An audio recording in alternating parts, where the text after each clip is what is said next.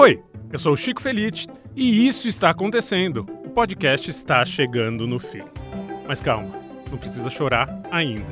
Hoje a gente tem a nossa saideira, um episódio que a gente vai conversar com o público sobre os cinco últimos episódios do podcast narrativo que a gente chama carinhosamente de Sua Ligação é Importante para Nós. E eu não estou sozinho nessa nobre missão.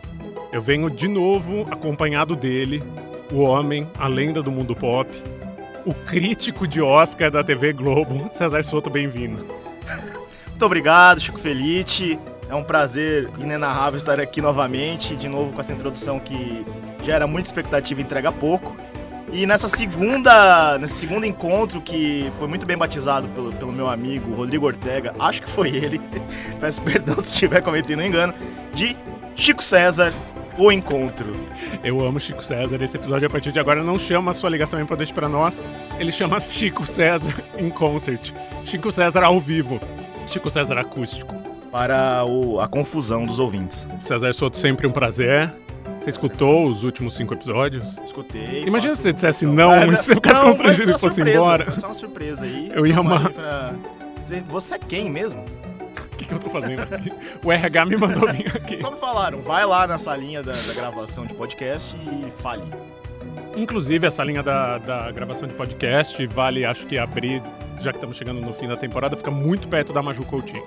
Nós estamos a palmos de distância da Maju Coutinho, mas acho que ela não sabe que a gente existe, que é meio que um armário que fica do lado do, do estúdio do jornal. É, mas fale por você, eu já tirei foto com o Maju Coutinho. Você pediu ou você Não, é, fez uma selfie com ela no Era fundo? uma brincadeira no G1 que a gente fazia há alguns anos, que era o Blazer Day, que vínhamos todos vestidos de blazer. E aí há um tempo a gente começou a pedir para as celebridades da Globo acompanhar. E ela Nossa, foi uma das, das Que deprê, imagina elas recebendo esse pedido. ah, é da empresa? Ah, então tem que ir. É, era assim que a gente fazia. Bom, ah, tergiversamos.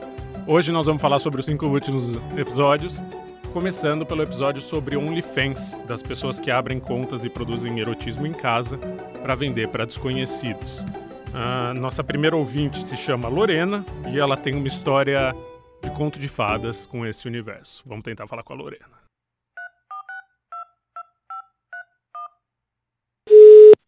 Oiê, Oi, Lorena. tudo bem? Tudo ótimo? Você tá me ouvindo bem? Tô, tô te ouvindo bem. Que ótimo. Você também? Tô sim. Tô aqui com o César Soto, que grava esse episódio comigo. Não sei se você ouviu o primeiro. Oi, Lorena, tudo Uhum. bom? Tudo bem, e você? Lorena, obrigado por topar falar com a gente. Achei o Uhum. seu áudio uma delícia de ouvir. Queria que você contasse um pouquinho da sua história pra gente, por gentileza. Então, é, na verdade, eu sempre gostei, né, de, de fazer foto. Eu falo que para trabalhar com OnlyFans, a gente tem que, primeiramente, gostar, né, de fazer isso, porque é uma exposição enorme. Então, você tem que estar disposta, né, a tudo que vai vir com isso, né. É, não só o dinheiro, mas eu comecei mesmo, assim, por causa da pandemia, por causa, eu, eu tenho uma empresa de eventos, e evento foi a primeira, a primeira coisa que parou e acho que é a última coisa que vai voltar, né, devido às aglomerações, né. Então, eu tive a minha renda completamente, assim, é, eu, eu perdi toda a minha renda, né, então estava vivendo de auxílio emergencial, mas aí depois também abaixou o auxílio, acabei ficando sem auxílio também. Então, eu falei, gente, vou ter que, vou ter que arrumar alguma coisa para fazer. Então eu comecei a mexer com artesanato, mas mesmo assim era uma, era uma renda baixa perto do que eu preciso para poder é, é, pagar né, as minhas contas. Sim, e pagar tal. os boletos, né? Então eu exatamente que, de, que ah, não dava, né? Não, não dava complementar, mas assim não dava para viver da, da- do dinheiro do artesanato. Então eu busquei outros meios, né? Conheci o OnlyFans, comecei a pesquisar mais a respeito, comecei a seguir outras SW. É, SW é sex work, para quem não sabe. Que é mas como as pessoas que que trabalham. trabalham no OnlyFans se denominam, né? Isso, exatamente. E foi quando que você começou, assim? Quando que você descobriu esse universo e virou uma SW? Então, tem pouco descobri o universo no final do ano passado. Comecei a pesquisar e procurar, e aí eu, eu tentei algumas vezes a aprovação na conta do OnlyFans. E aí eles me aprovaram ali para fevereiro. E ali para março eu comecei a trabalhar em cima da, da minha conta mesmo, para poder divulgar e etc. Então, desde março que eu estou trabalhando com isso, né? Tem aí quatro meses que eu estou com isso. Podemos falar um pouquinho do seu passado antes de falar do futuro? Que uma coisa que me chamou muito a atenção é que você falou que trabalhava com evento. E daí eu fui, uhum. fui atrás do seu, da sua empresa e você não só trabalha como evento, como você faz cosplay, eu não sei exatamente como dizer assim, mas tem fantasia uhum. de, de, personagens é, de, de, desenho. Uhum. E são maravilhosas. Isso, assim, tô, tô, aberto aqui no Instagram com uma Elsa, não sei se você é essa Elsa em Uberlândia. É, a, é, é uma moça que trabalha comigo, eu faço a Ana do Frozen. Mas, assim, é, é, é maravilhoso, né? Eu sempre gostei desse universo de personagens, de Disney, de Marvel, sempre adorei esse, esse universo de cosplay. E, e, o mais engraçado é que isso também atrela muito a esse tipo de trabalho que hoje em dia a gente oferece no OnlyFans, que assim, a maioria das contas que tem muito sucesso são de meninas que fazem cosplay e assim um cosplay mais sensual, né, para vender nas plataformas. E seu perfil hoje mistura as duas coisas ou não? O perfil do OnlyFans tem alguma coisa dessas fantasias ou não? São universos completamente paralelos que da, não se cruzam? Da, então, das fantasias que eu, que eu utilizo na minha empresa, não porque as fantasias elas são bem cobertas, né? São sim exatamente fiéis à, à fantasia da Disney. Mas eu utilizo assim perucas, produções, sabe? Mas assim as fantasias mesmo eu acabo adaptando os, os, os cosplay para poder fazer algo mais sensual, mas dentro do, do que eu tenho mesmo em casa, porque as fantasias mesmo não consigo utilizá-las. Então, fantasia, você teve que fazer algumas fantasias novas só para... Novas, pra... novas. É. Uau. Pro OnlyFans. E tá rolando? Como é que tá a é, sua, sua vida financeira e profissional nesses últimos quatro meses? Então, na verdade, eu, eu até me surpreendi, porque eu achei que fosse ser bem mais complicado. Mas eu falo que não é para todo mundo que, que tem essa, essa sorte, digamos assim, né? É porque eu, realmente eu já tinha um pessoal, assim, que eu já tinha uma, relações com pessoas que já viviam nesse meio. Então, acabou que para eu conseguir divulgar o meu perfil não foi tão difícil. Mas é, eu achei, assim, a, o retorno muito bom. Nos, nesses, nesses, nos dois, três primeiros meses, assim, foi muito bom porque eu acho que é, tem a questão da curiosidade, né, dos primeiros meses, muita gente quer assinar porque quer saber, né, do que, que é que você está falando. Então, acredito que por isso que teve um boom, assim, o primeiro mês, assim, eu tirei, tipo, quase 6 mil reais. Uau. E aí, no segundo mês, já deu uma baixada porque já vi que as pessoas que assinaram da primeira vez falaram, não, eu só queria ver como é que era e agora eu não vou renovar, entendeu? Você cobra quanto? Agora eu tô cobrando, é, tá na promoção, tá 15 dólares, mas tá na promoção com 50%, então tá 7,50, né? 7 dólares e 50. Que dá quase 40 Daí reais, um... dá 37 reais. Quase 40 reais, é. exatamente. É só uma última uma, uma, uma questão que, que me vem também. Você falou que ah, tem que adaptar as fantasias, até porque não é a mesma coisa que o. não é o mesmo conteúdo que o público quer, as mesmas personagens, quero dizer. Uhum. É, e você chega a ter algum receio de como isso pode impactar a sua vida fora do OnlyFans, esse trabalho de fantasias, até porque né, são geralmente eventos mais uhum. infantis uhum. e tal? Então, na verdade, todo mundo me pergunta isso. Acho que assim, todo mundo que, que convive comigo assim de antes, né, fala: "Nossa, Lorena, você não se preocupa?" É, me vem essa preocupação, mas assim, é, eu gosto do que eu faço, eu gosto das duas coisas. Eu sou muito boa nas duas coisas. Eu acho que uma coisa não tem nada a ver com a outra. Maravilha. E assim, se as pessoas vierem por acaso a, a saber disso, que eu acho que são públicos diferentes, acredito que pode ser que em algum momento alguém ali fique sabendo, mas eu acho muito muito difícil, porque o meu público é aqui na minha cidade, né? O meu público que eu trabalho na minha empresa, e o público que eu trabalho com o Elifan já é um público mais nacional, internacional. Então, assim, é, não tem muita gente da minha cidade aqui que, que sabe do OnlyFans, né? Então, acaba que isso me dá um pouco de vantagem, assim. Mas se vier acontecer também deles saberem, eu não posso fazer nada. Eu não tenho vergonha do que eu faço. Cara, pra mim é uma maravilha. coisa perfeitamente normal. Então, isso se eles, Com certeza. se É eles tiverem algum problema com isso, Muito bem resolvida, bem. muito bem analisada, assim. Isso, Maravilhosa. e é isso que eu queria te perguntar É. também. O plano no futuro. Estamos todos vacinados, vem vacina para todos daqui a seis meses. Você vai manter as duas carreiras? Você vai optar por uma? O que, que você traça aí para o seu futuro? Então, eu, eu pretendo continuar sendo SW e vendo até onde dá, sabe? Porque eu faço isso porque eu gosto mesmo, por prazer. Então, a- até onde tá me dando prazer e não dor de cabeça, eu tô indo, sabe? Eu acho que, assim, eu não tenho plano de parar porque a pandemia acabou, não, sabe? Eu quero continuar, eu quero investir, eu tô com vários, vários projetos, é, eu vejo que é uma coisa que as pessoas têm muito interesse, então acho que só falta é, realmente investir mais nesse, nesse, nesse negócio para eu crescer mais. Então, mais para frente, quem sabe, eu até mude de cidade, eu pretendo fazer outras coisas e, e ver o que, que eu faço com a minha outra empresa. Eu acho que às vezes eu vou acabar desfazendo dela e investindo mais nessa, nessa, nesse ramo mesmo. Maravilhoso. Legal. Brena, obrigado por falar com a gente. Boa sorte nos seus futuros profissionais, nos dois caminhos. Fiquei impressionado em Uhum. ambos, assim. Acho que, como você bem disse, você faz os dois muito bem. E obrigado por falar com a gente. Uhum. Obrigado, Lorena.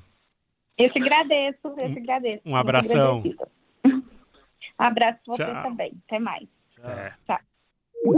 Eu tô realmente impressionado. Não, eu achei que ela fosse ficar ciosa do nome, ciosa. Ela é super. Não, pô, mandou ele ver e falou esse negócio da empresa. Eu acho que tá... Sabe uma coisa que é muito engraçada, eu fico imaginando assim, às vezes. Tem uma cena no Friends, quando a Phoebe, a irmã dela, tá usando o nome dela pra fazer filme adulto. E aí um cara entra no- na cafeteria, fica olhando pra ela, assim, e aí ela fala: Você sabe, você quer saber onde- de onde você me conhece? Você me conhece do filme! Seu namorado me conhece do filme!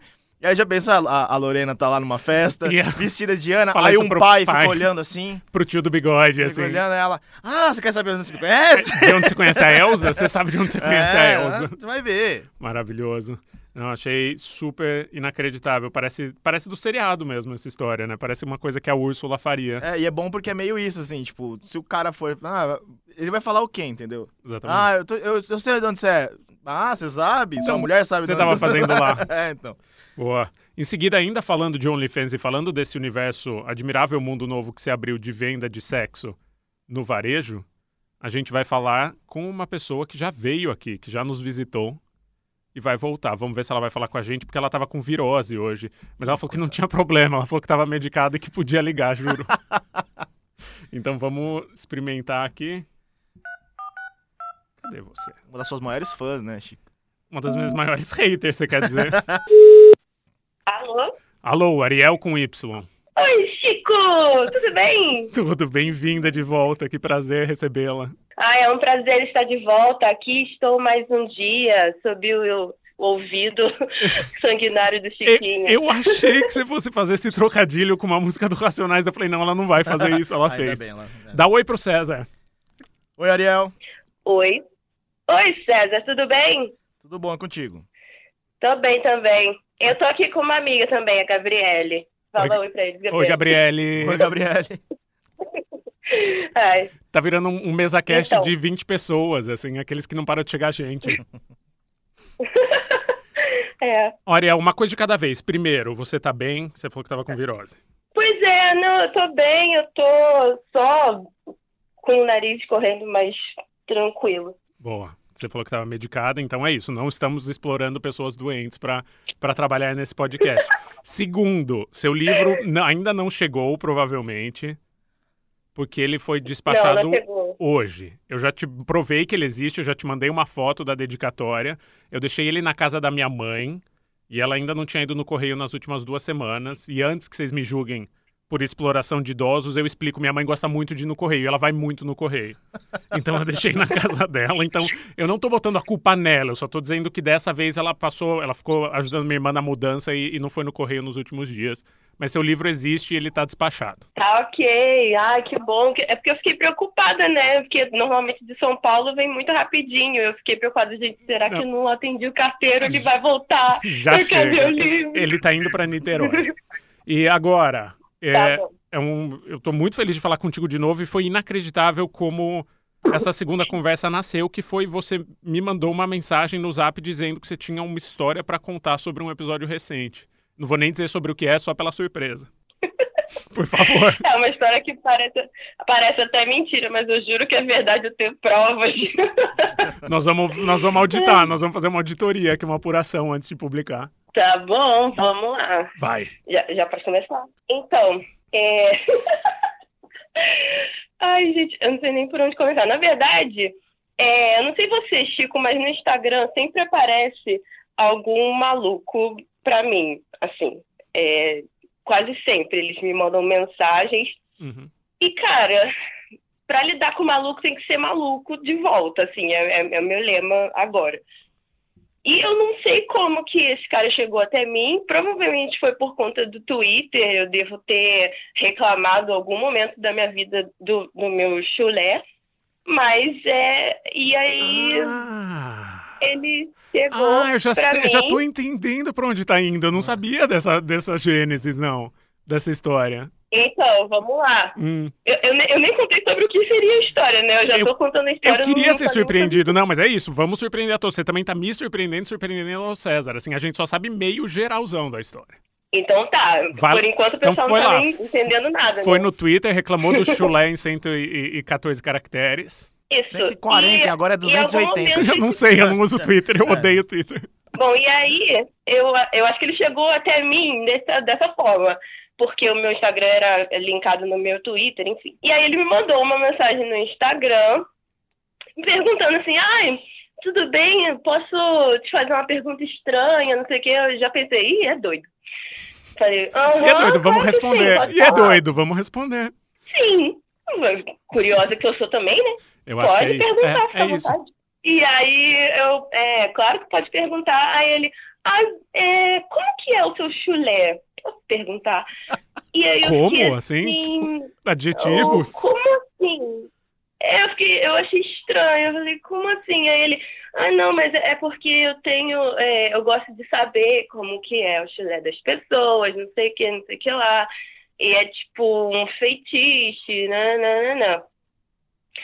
E eu falei, ah, mas é claro, mas assim, eu falo o que você quiser ouvir. Você vai me pagar quanto? Joguei assim, porque, como eu disse, a gente tem que tratar maluco como se fosse maluco.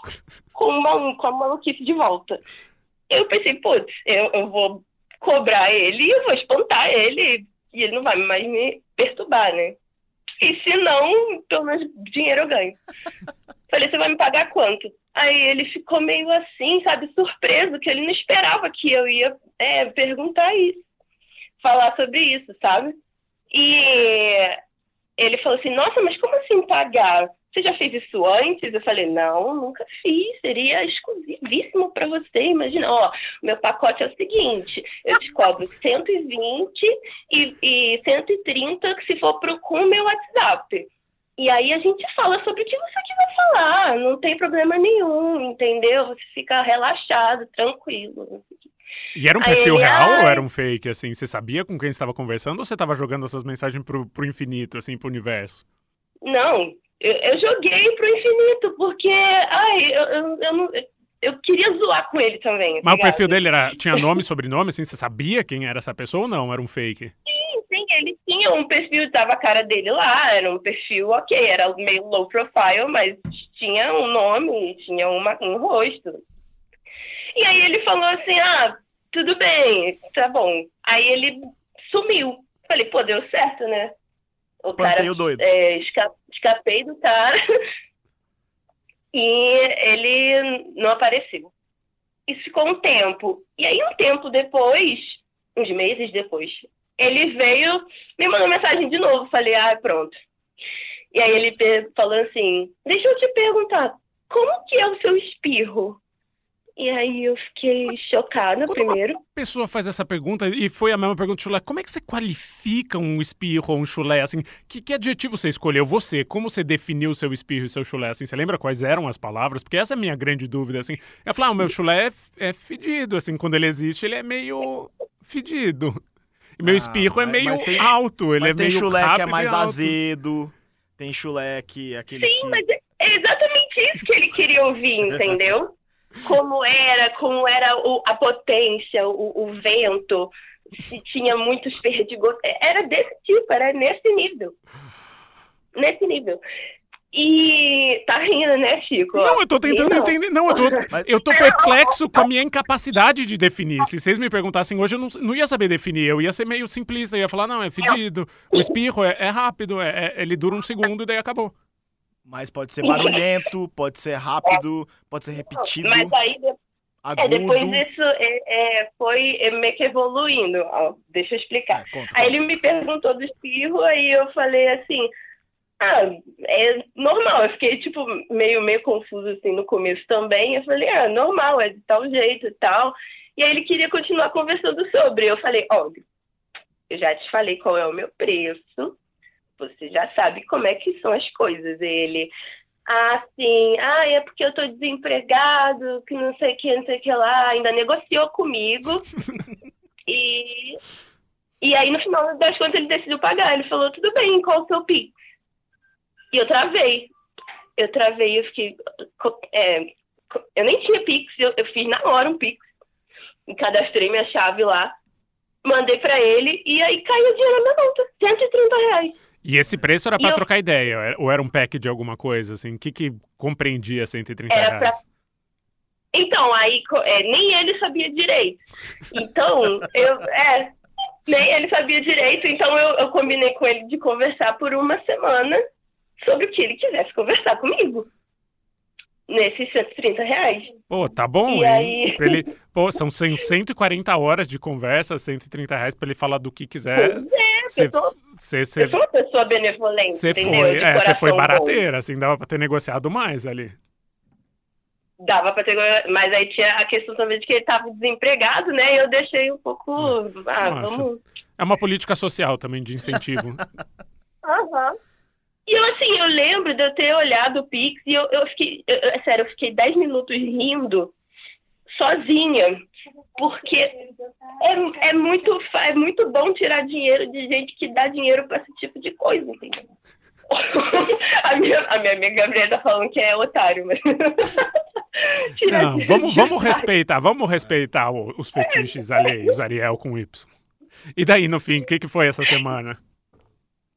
E aí, tipo, é, ele é, me perguntava como era o meu, chulé e eu te, te falava, qual, igual o César falou aí, era, era é, azedo, era forte, que quando eu tirava o tênis todo mundo ficava reclamando. Mentira!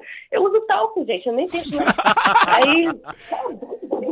Eu já morei com você, Gabriele, calma. Ó, estão negando aí, estão é, dizendo que é fake news essa é, história do talco. Pois, ah, Gabriel vale nada. aí é, eu falava isso com ele, eu falava dos espirros, e aí eu conversava, acabava conversando também sobre outras coisas. Tinha também o, o lado é, feitiçista, né? Que ele queria que eu falasse como eu ia agir com ele na cama, enfim. Uhum. É, como, se eu espirrar na cara dele. Uma parada assim, sabe? Mas... E tem também a, a, uma outra categoria, um outro nicho que ele acabou criando, que era o de fanfics.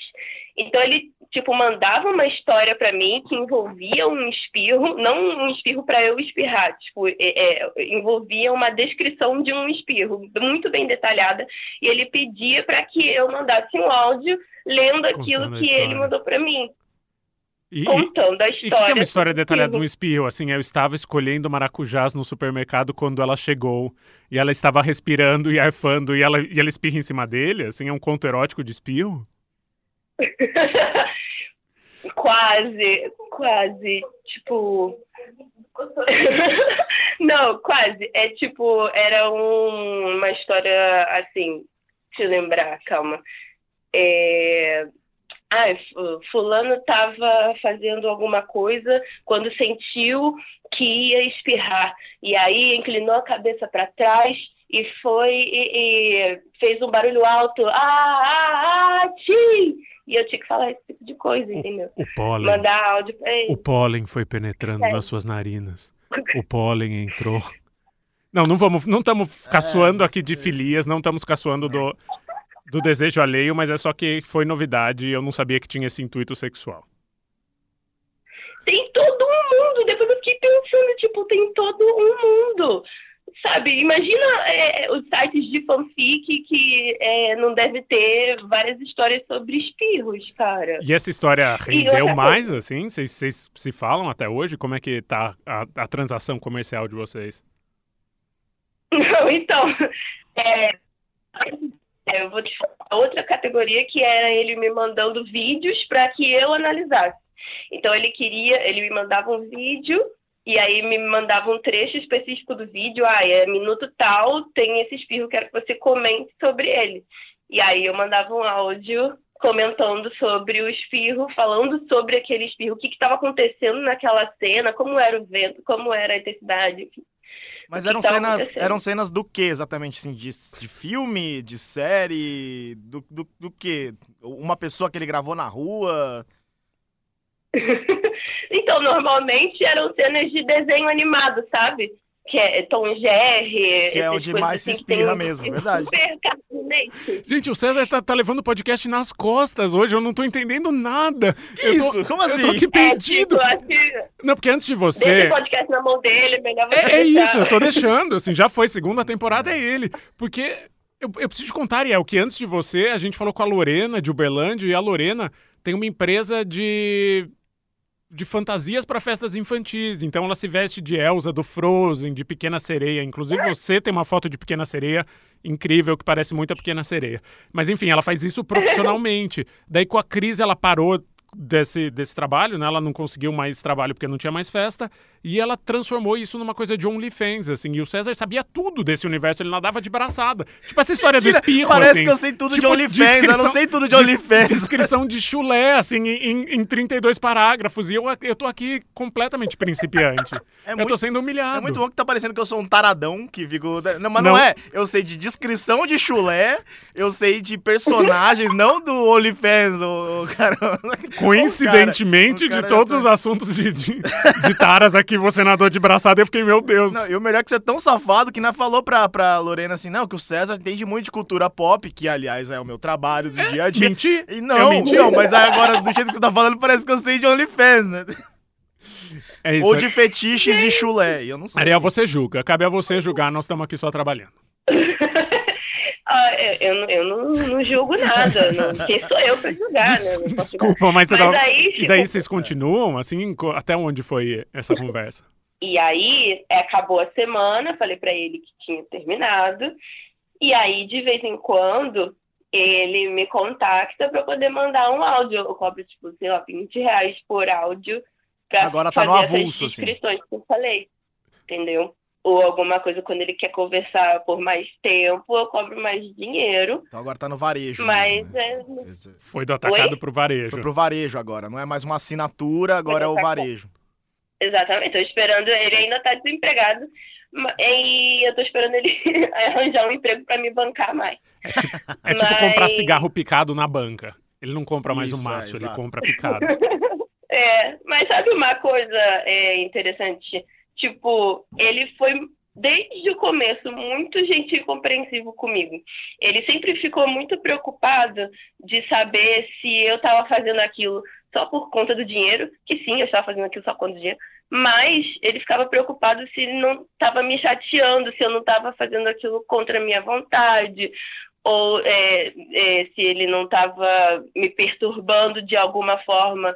E ele sempre foi uma pessoa muito gentil e, e, sempre me perguntou, tudo bem, se você fizer isso, ah, eu, vou te pedir. Ele não é uma pessoa sisuda, uma pessoa, sabe, cascuda, que só queria me mandar só porque ele pagou. Ah, Muito pelo contrário. E, tipo, é, é, esquisito, né? É estranho, é uma coisa que não é comum, pelo menos no, no, na nossa realidade e tal. Na realidade dele até pode ser, né? Às vezes ele conhece várias pessoas que são viciadas nisso. Mas cara, ele também não tá fazendo mal a ninguém ao mesmo tempo, né? Cada um tem as suas é, maniazinhas, cada um tem as suas esquisitices, que no final das contas não tá fazendo de nada de mal para ninguém, né? Qual que é o mal? Exato, ainda mais se ele é respeitoso e ele se importa com você, ninguém tá, tá, tá saindo perdendo nessa relação. Acho que vocês dois estão saindo ganhando, né? Ariel sempre com as melhores histórias. Muito obrigado. Foi um prazer te receber de novo. Ai, Chico, muito obrigada. Ai, é sempre bom quando você me liga. Eu dou muita risada. Sempre. Nós também damos muita. Um beijo, viu, Valeu. Chico? Tchau. Tchau. Tchau, Ariel. Nossa, eu gosto real muito da Ariel. Ariel, Não, ótimo. juro, eu criei, eu criei uma, uma coisa de carinho muito grande. A gente se fala por WhatsApp bastante, assim. Demais. Não, e é legal. é, da última vez ela tinha. Era, era na- de compras. Não, era de consumo pelo ódio, que ela começou ouvindo Ah, o é? podcast Não, porque ela então- odiava. isso, ela isso, era uma isso. mulher placa É. no Rio de Janeiro. Isso, isso, isso. E dela ficava ouvindo o podcast e odiou o podcast. Gente, avisando então, nós vamos mudar um pouquinho a ordem, vamos sair da ordem cronológica dos episódios, porque tem uma pessoa que só pode falar agora ou nunca. E ele mora em outro país, ele está em outro fuso horário, ele mora nos Estados Unidos. Alô? Alô, Breno? Oi, Tudo bom? É o Chico. tudo bom, Chico? Que honra receber, fazer uma ligação internacional. Estou aqui com meu colega César Soto, que apresenta esse episódio comigo. Oi, Breno, tudo bom? Ah, tudo sim. Breno, que bom que deu pra gente se falar, que você mandou agora uma mensagem dizendo que estava no trabalho e talvez não pudesse atender. Sim, é porque meu intervalo acaba daqui a cinco minutos, mas é, Só com o pistão. Só Puxando- conta, conta pra gente por que você quer entrar no New Face Brasil e o que, que você faz aí nos Estados Unidos. Ah, pronto. Vamos logo. É, tipo, eu não tô, tipo, interessado em voltar logo, entendeu? Já que você me ligou, eu posso ficar no telefone, mas só não queria ficar aqui, né, sem, sem fazer nada, porque eu não queria que eles me olhassem, ó, o Breno tá ali sentado não tá fazendo nada. Mas falando no telefone, eles percebem que eu tô fazendo alguma coisa. Porque eu Super. disse que eu ia ter, uma- eu ia ter uma reunião com o advogado. Eu sou seu advogado. No que você precisa representação, senhor Breno? Pronto, e assim, né, puxando o outro episódio, né, que fala sobre o mut- mutirão é, de Big Brother e tal, e Big Brother mexe com, com a gente, entendeu? Tipo, eu tive que mentir aqui no trabalho para poder esperar a tua ligação para falar sobre Big Brother, isso é louco, Maravilhoso. entendeu? Então, assim, o New Face, né, quando eu escutei esse, esse episódio, eu não sabia que existia isso, né? Eu fiquei assim, gente, como é que pode eu não estar lá para poder participar, né? Mas se, se eu colocasse uma inscrição e me chamasse, eu não queria saber, entendeu? Eu é, consegui os patrocinadores, vamos lá, vamos pagar minha passagem, então eu ia vender minhas coisas, entendeu? Porque eu queria né, era entrar para poder fazer parte lá da bagaça, entendeu? Mas você quer ficar famoso, assim, qual é o intuito? Assim, o que, que você quer no fim? Ah, é, assim, para mim não é não é a questão de, de ser famoso, é que é a questão das pessoas saber quem é você, né? Porque tipo, quando você me ligou e ia falar assim, né? É, oi, oi, você sabe quem sou eu? Eu falei assim, não, porque ninguém me conhece, né? Então, assim, então, assim é, vim aqui para os Estados Unidos também com essa intenção de fazer minha inscrição aqui para o Big Brother. E, tipo assim, onde que você mora? Eu, coloquei lá, né? Esta- Estados Unidos, porque poderia ser uma coisa que chamasse atenção, né? Mas até hoje nunca, nunca chamou atenção. Calma, calma, calma, calma, Breno. Você mudou de país, você foi para os Estados Unidos porque você acha que isso seria um diferencial na sua inscrição do Big Brother Brasil. Com certeza. Uau! e É, onde você mora aí e o que, que você faz aí? Há quanto tempo você tá aí? Conta pra gente da sua vida americana. Nossa, eu, é, tô- eu vim a primeira vez para cá em 2016, conheci um americano, E aí a Hum. gente acabou se apaixonando e tal, casamos. Aí depois, é, isso a gente casou em 2017.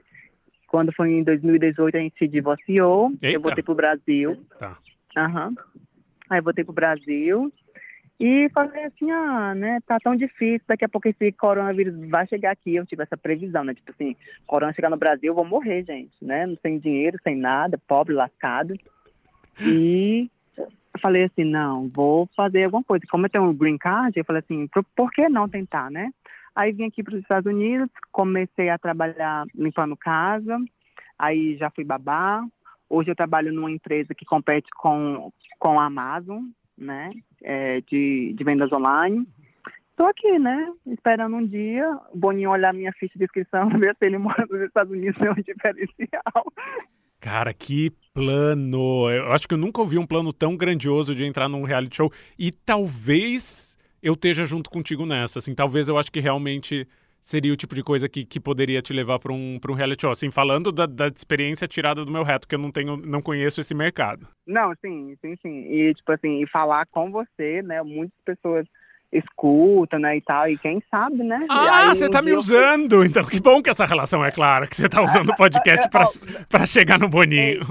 Não, não, eu não estou lhe, lhe usando. Eu realmente sou muito seu fã, né? Te acompanho desde o do Além do Meme. Eu falei assim, meu Deus céu, ele tem que me entrevistar assim, mas como é que ele vai me entrevistar se eu não sou meme, se eu não sou nada? Talvez um dia fosse no Big Brother, ele eu virasse um meme e ele ia me entrevistar, né? Maravilhoso. Mas nunca. Uma E coisa puxa a aí, outra. Né? Sim, e olha aí onde é, que, onde é que eu estou sendo entrevistado pelo senhor, né? Chico Feliz. Senhor, já me disseram que eu tenho voz de velho esse fim de semana. Você me chama de senhor ainda, fico me sentindo Neila Torraca. não, não, que é isso. Mas é assim, é, voltando pro Big Brother, né? É uma questão realmente louca, né? Tipo, desde meus 18 anos que eu me inscrevo, né? Nunca, nunca, nunca, nunca, nunca na vida mandaram nenhuma mensagem assim, ah, a gente vai fazer uma entrevista com você. Nunca. Então, assim, eu tenho 28 anos hoje, né? Vou fazer 20, 28 esse mês, dia 27. São 10 Então, assim, anos. até hoje, aham, até hoje, nunca. Então, assim, eu não sei mesmo qual que é o diferencial que eles querem e tal, Hum, né? É uma coisa, assim, que ninguém, ninguém sabe, E aí, né? Vai saber cabeça de Boninho. Ô, Breno, aí você acha, então, talvez o New Face seria um bom caminho pra você ir pro Big Brother? Ou seria uma alternativa mesmo, que é uma coisa que você quer viver, esse negócio de ir pro participar de um reality, ter essa experiência de viver, viver fora da sua vida? Aham. Não, eu acredito que o New Face não seria é, uma porta de entrada para o Big Brother, né? Seria mesmo viver a experiência de estar é, em uma casa, fazendo provas e estar com pessoas diferentes, brigar, fazer barraco, entendeu? Fazer a cachorrada. Eu amo que você já entra querendo brigar e fazer barraco. Não, justamente, é isso que o povo quer ver, entendeu? Se fosse uma coisa assim e ficasse tranquilo, ninguém ia assistir. As pessoas gostam de ver pessoas normais. Então, assim, eu falo pra todo mundo. Ah, e a minha amiga, esse ano, ela me inscreveu, en- entendeu? Então, assim, eu, eu falo pra todo mundo, ou eu ia ganhar, ou eu ia sair na primeira semana, porque eu ia causar desde o primeiro dia. Ou vai ou racha. É, ou vai ou racha, ou as pessoas vão me amar, ou elas vão me odiar. Não é pra ser planta, né? Afinal de contas. Não, não. Se fosse, se fosse para ser planta, eu nem envi- enviava a minha, a minha inscrição. É, o bom né, do, do reality, as pessoas querem ver, é pessoas vivas, de verdade, que faz barraco, que faz desculpa, que chora, que grita, que bate. Assim, não bater fisicamente no reality show, né, mas assim, bate, ba- Ainda bem, tem regra que tem é. regra que você seria expulso. Nós sabemos todos que como ela chamava, mesmo, Ana Paula Renault não ganhou por causa dessa Ana regra, né? É. Não, sim, ela, é, também sou muito fã dela, ela é assim, uma inspiração minha também, né? Então, assim, e eu chorei porque ela foi eliminada, acredita? Não e foi. mexe, assim, Aquela temporada foi incrível. Quando ela voltou, olha ela, ela abrindo o quarto do líder e gritando Não. olha ela, foi, foi uma das melhores cenas do- da história do BBB. Sim, e a. E a. E a. O nome dela que eu esqueci, a, a menina que foi pro qua- quarto branco esse ano. A Quarto Manu- branco não, azul lá. A, a Ah, Carla cara, Dias. Carla Dias. Eu ia falar Manu Gavassi, foi o, o anterior. É, não, a, a Carla Dias, desculpa a palavra, mas cagou o pau. Eu não sei nem se pode falar isso, né? Pode. Ah, Então-. Você pode tudo. Aqui não tem, aqui não tem bip. Então, assim, esse ano ela cagou o pau, entendeu? Ainda ficou de joelho lá pro cara que era banana. Então, assim, as pessoas odeiam isso. Assim, se alguém, se eu pudesse entrar lá e puxar ela pelos cabelos e tirar, eu, eu tinha feito isso, né? Porque ninguém gosta disso. As pessoas queriam que fosse um. As pessoas esperam uma nova ah, Ana Paula Renault no Big Brother, eu acho. Eu acredito. Você não acha que o Gil do Vigor foi? Porque você contando agora essa, essa sua vontade antiga, esses 10 anos, eu li o livro do Gil do Vigor há pouco e, e ele conta, ele detalha como era o sonho da vida dele, como ele brincava de Big Brother, assim como você, assim. é, ele era criança Sim. e ele tinha o sonho de andar de, é, de entrar no Big Brother e ele brincava de Big Brother com os bonecos dele, assim, então é muito maluco. Ah, Que é isso, tem uma geração que faz 10 anos que tá assistindo e que cresceu com esse sonho, né? E você faz parte dessa geração.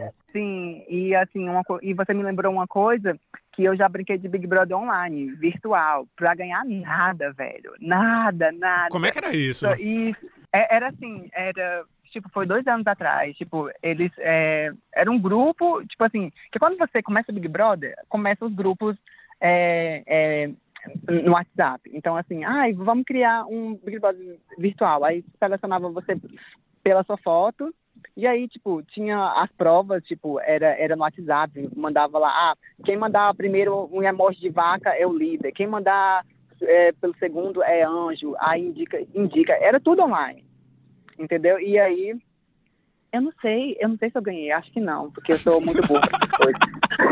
Foi tão sério que você não lembra se você ganhou. Não, não lembro. Era, era só pela vontade de brincar, entendeu? Mas eu fui até, assim, até o final. Eu, eu, eu não ganhei, tenho certeza disso. Porque senão eu, eu teria lembrado como bom leonino, meu ego ia, estar em fase, né? Mas eu não ganhei. Então, assim, é, é, eu fui, fazia barraco, menino, dentro do negócio online, esculhambava o povo, sabe? Só pela sensação. E, e era assim, é, é, um, é um sonho né, que você consegue viver né, virtu, é virtualmente, né, todo mundo sonha com isso. E, por incrível que pareça, você cria laços de amizade muito fortes com esse tipo de pessoa. E tem uma amiga que eu nunca vi ela, ela mora em São Luís, e, tipo assim, a gente é amigo por conta de Big Brother. A gente se tem nas redes sociais, e quando, assim, é, volta o Big Brother, a gente começa a discutir como se a gente fosse amigo, assim, vizinho de porta de porta. Uau. Para você ver que é uma coisa louca. Inacreditável. Cara, é, agradeço por você ter falado com a gente nesse, nessa sua folga aí, nesse seu intervalo. Te desejo toda a sorte do mundo. Espero te ver um dia naquele primeiro dia confuso que as pessoas vão entrando na casa e você não sabe o nome de ninguém, você não sabe a, ca a cara de ninguém. Tanto do BBB quanto do New Face Brasil, que vier primeiro. O que vier primeiro e o que for melhor para sua vida. Assim, espero que você possa escolher entre Sim. os dois, na verdade, Breno. Ah, e aí um dia eu, eu falo, né? Ah, gente, eu falei com o Chico Feliz sobre Big, Big Brother, acredita? Por favor, quando, quando você tiver 20 milhões de seguidores, você me tagueia, você me marca numa foto que eu quero, eu quero surfar na sua onda da próxima Juliette. Olha, Olha, com certeza. Não, ó, e quando eu falo uma coisa, né, eu eu cumpro. Então, assim, com certeza, se isso acontecer um dia na minha vida, não vou esquecer disso nunca. Breno, Gente, qual, pelo, qual é o nome e o sobrenome para o Brasil inteiro saber e, e, daqui a anos, quando você entrar, ou enfim, daqui a algum tempo, quando você entrar, souber que é você de verdade? Menina, que vergonha. Meu nome é Breno Garcia. Pronto. Breno Garcia, ganhador do BBB 23, falou conosco. Breno, muito obrigado. Ai, eu, eu, nem, eu nem, não, assim, só pra, pra finalizar, nem queria nem ganhar, chegando no terceiro, já, já tava bom. tá, tá ótimo. Valeu. Obrigado, Breno. No lugar tava bom. Obrigado, Adorei, gente. Breno, um abraço. Abraço. Tchau. Tchau. Tchau. Gente, Breno era mais intenso do que eu pensava.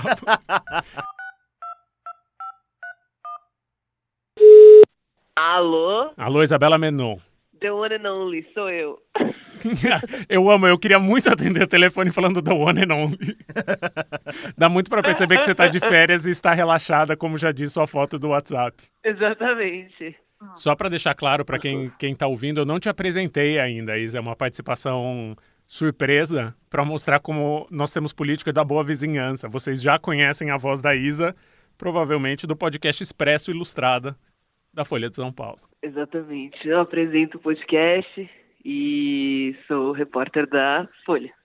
Isa, eu tô com o Cesar Soto, que não sei se foi seu colega na, na Folha, mas foi meu, que eu sou mais velho e acho que ele também é de uma outra geração, assim, carbono 14. Nossa, eu não sou tão velho assim, Chico. Isa, conte pra nós. Eu. A gente se falou fora do ar. E você uhum. tem uma história muito boa ligada a um episódio, não a segunda metade da temporada, mas a primeira metade da temporada do Isso Está Acontecendo, que eu queria muito ouvir da sua é. própria voz melódica. Eu vou te contar. É seguinte, eu, eu, eu me considero uma pessoa é, um pouco consumista, né? Nada de, de comprar um, um, um, boi que não cabe na minha casa. uma mas... porta que não, não se encaixa em nenhuma ca... nenhum, nenhum vão da casa. Mas eu confesso que a pandemia aumentou isso, assim, né? Acho que você fica mais tempo em casa e fica acessando o Instagram, aí promoção, cupom de desconto. Eu amo um cupom de desconto. Nossa, eu e... amo um cupom de desconto. E aí, no fim do ano, começou uma febre entre blogueiras, blogueiras de, de, de pele, assim, sabe? Essas meninas que dão dicas de skincare e tudo mais, que era da bendita geladeirinha de cosméticos. E eu coloquei na minha cabeça que eu precisava ter aquilo. Era tipo assim, eu não ia conseguir ter uma pele saudável sem uma geladeirinha de cosméticos. E aí eu comecei minha saga assim, tipo, tá, beleza, eu vou comprar, é caro, parcela em 12 vezes, assim vai ficar mais tranquilo. E comprei a, gelade... a tal da geladeirinha. E tinha cupom E de desconto? acha Mais importante, tinha desconto ou Não. não? Você pagou preço cheio? Não tinha desconto, não tinha desconto, paguei preço cheio. E pra quem acha que ser consumista é fácil, não é, porque eu comprei, a geladeirinha esgotou, eles tiveram que devolver meu dinheiro e eu não desisti. Eu comprei a geladeirinha de uma outra marca que tá em casa agora. Você comprou duas vezes uma geladeirinha de cosmético. Ou seja, não foi impulso. Pra provar que não foi impulso, foi Ou foi impulso recorrente também. Você não, pode- não tem um impulso na vida, você pode ter vários impulsos. Não foi impulso, gente. Foi, foi 100% consciente. E aí a geladeirinha chegou, e aí assim, né? Claro, minha pele nunca foi tão boa, eu tô muito linda. É um vício assim que você nunca viu. É uma mudança, nossa senhora, eu tô outra pessoa. E aí eu esqueci que o que acontece no inverno? Fica frio, né? Fica uma Fica geladeirinha, inverno, fica uma gente. geladeirona essa cidade. E aí minha geladeirinha, coitada, eu tô só usando ela na função quente. Na função fria tá ruim, tá? Antes da gente conversar com você, antes de começar o episódio, eu contei pro César por cima as histórias que teríamos e ele ficou muito perplexo e ele não faz ideia do que seja uma geladeirinha de cosmético, então eu te pediria a gentileza de descrever uma geladeirinha de Certo. cosméticos. A geladeirinha de cosmético, ela, ela mede um pouco mais do que a- o tamanho da nossa mão. E ela é uma geladeirinha mesmo, só que ela é muito pequenininha e é só para você guardar instrumentos de, é, de skincare. Então, é, tem aquele roller que você passa no rosto, que é um instrumento para poder drenar o seu rosto. E aí você coloca aí na geladeirinha. As dermatologistas falam que colocar vitamina C ajuda também a, a você prolongar o uso da. Ele fica mais, ele fica mais concentrado, né? Então tem, essa, tem esses, essas vantagens maravilhosas. E ela é no formato de uma geladeira de cozinha, assim? Ela é uma É, mini. é. Tanto, é que, tanto é que meu namorado quer colocar cerveja nela, mas eu não deixo. Quantas cabem? Cabe mais de uma cerveja? Cabe, cabe. Se a gente colocar cerveja e tirar a prateleira, dá pra colocar umas quatro de cervejinha. Gente, não é tão pequena assim. É. Eu achei que fosse menor. Não assim. é? Achei que fosse geladeirinha da Barbie, Não é. assim. Eu achei que só coubesse assim um tubinho, assim. Não, não, é bonitinha. Eu vou mandar uma foto pra você, Chico. E aí ela tem um pouco mais do, de uma mão assim e ela é um pouco mais profunda. Eu gosto muito que, enquanto a Isa ia falando, dava pra sentir que ela tava levando muito a sério todas essas propri- propriedades e vantagens da geladeirinha, né? A As concentração da vitamina da C. geladeirinha. É. Então, zero arrependimento, né? Você tá feliz com ela. Não, eu tô muito feliz com ela, eu só tenho um pouco de vergonha agora, vai se tornar público, porque eu entrei no Twitter uma vez e o pessoal tava falando, nossa, não tem nada mais cafona do que geladeirinha de cosméticos. de fato, não tem. Não existe nada mais cafona, mas eu tenho, tenho muito orgulho, tô feliz com ela.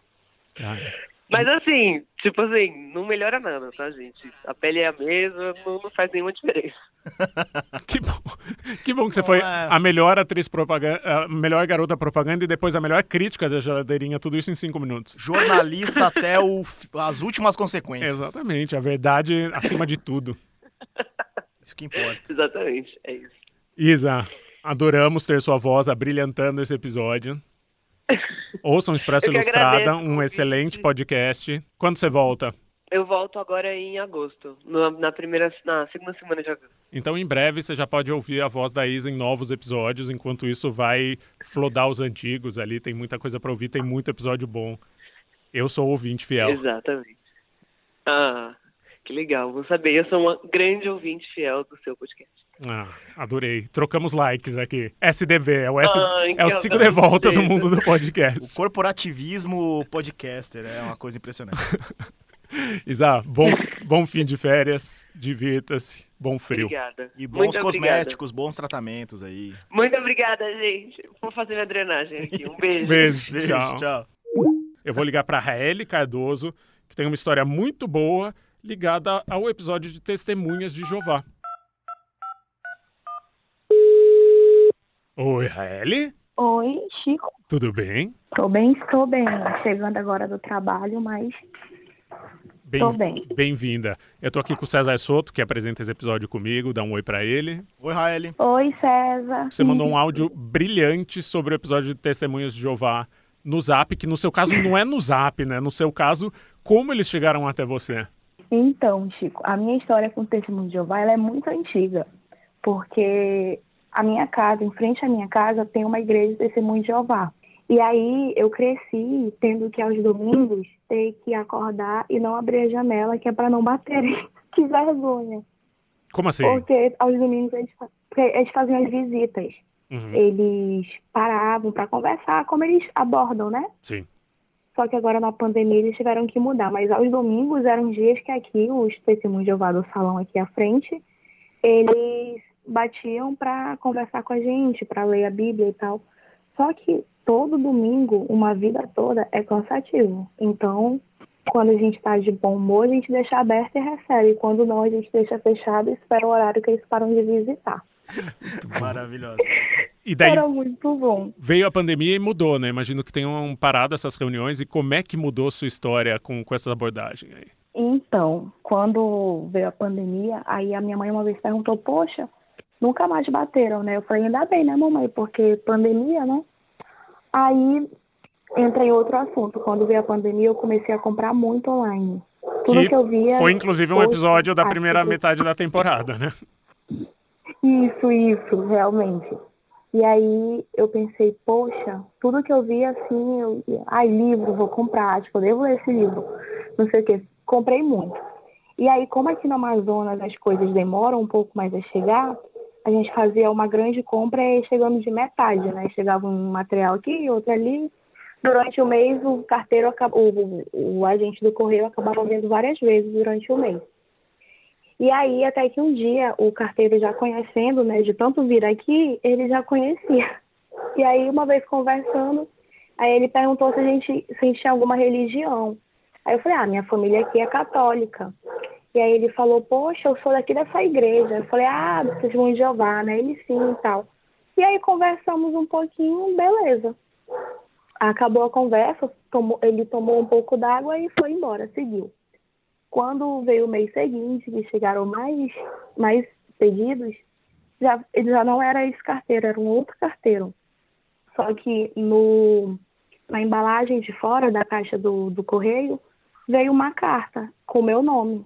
Aí tava para Raeli. E aí veio essa carta. E aí veio uma carta escrita manualmente de duas páginas.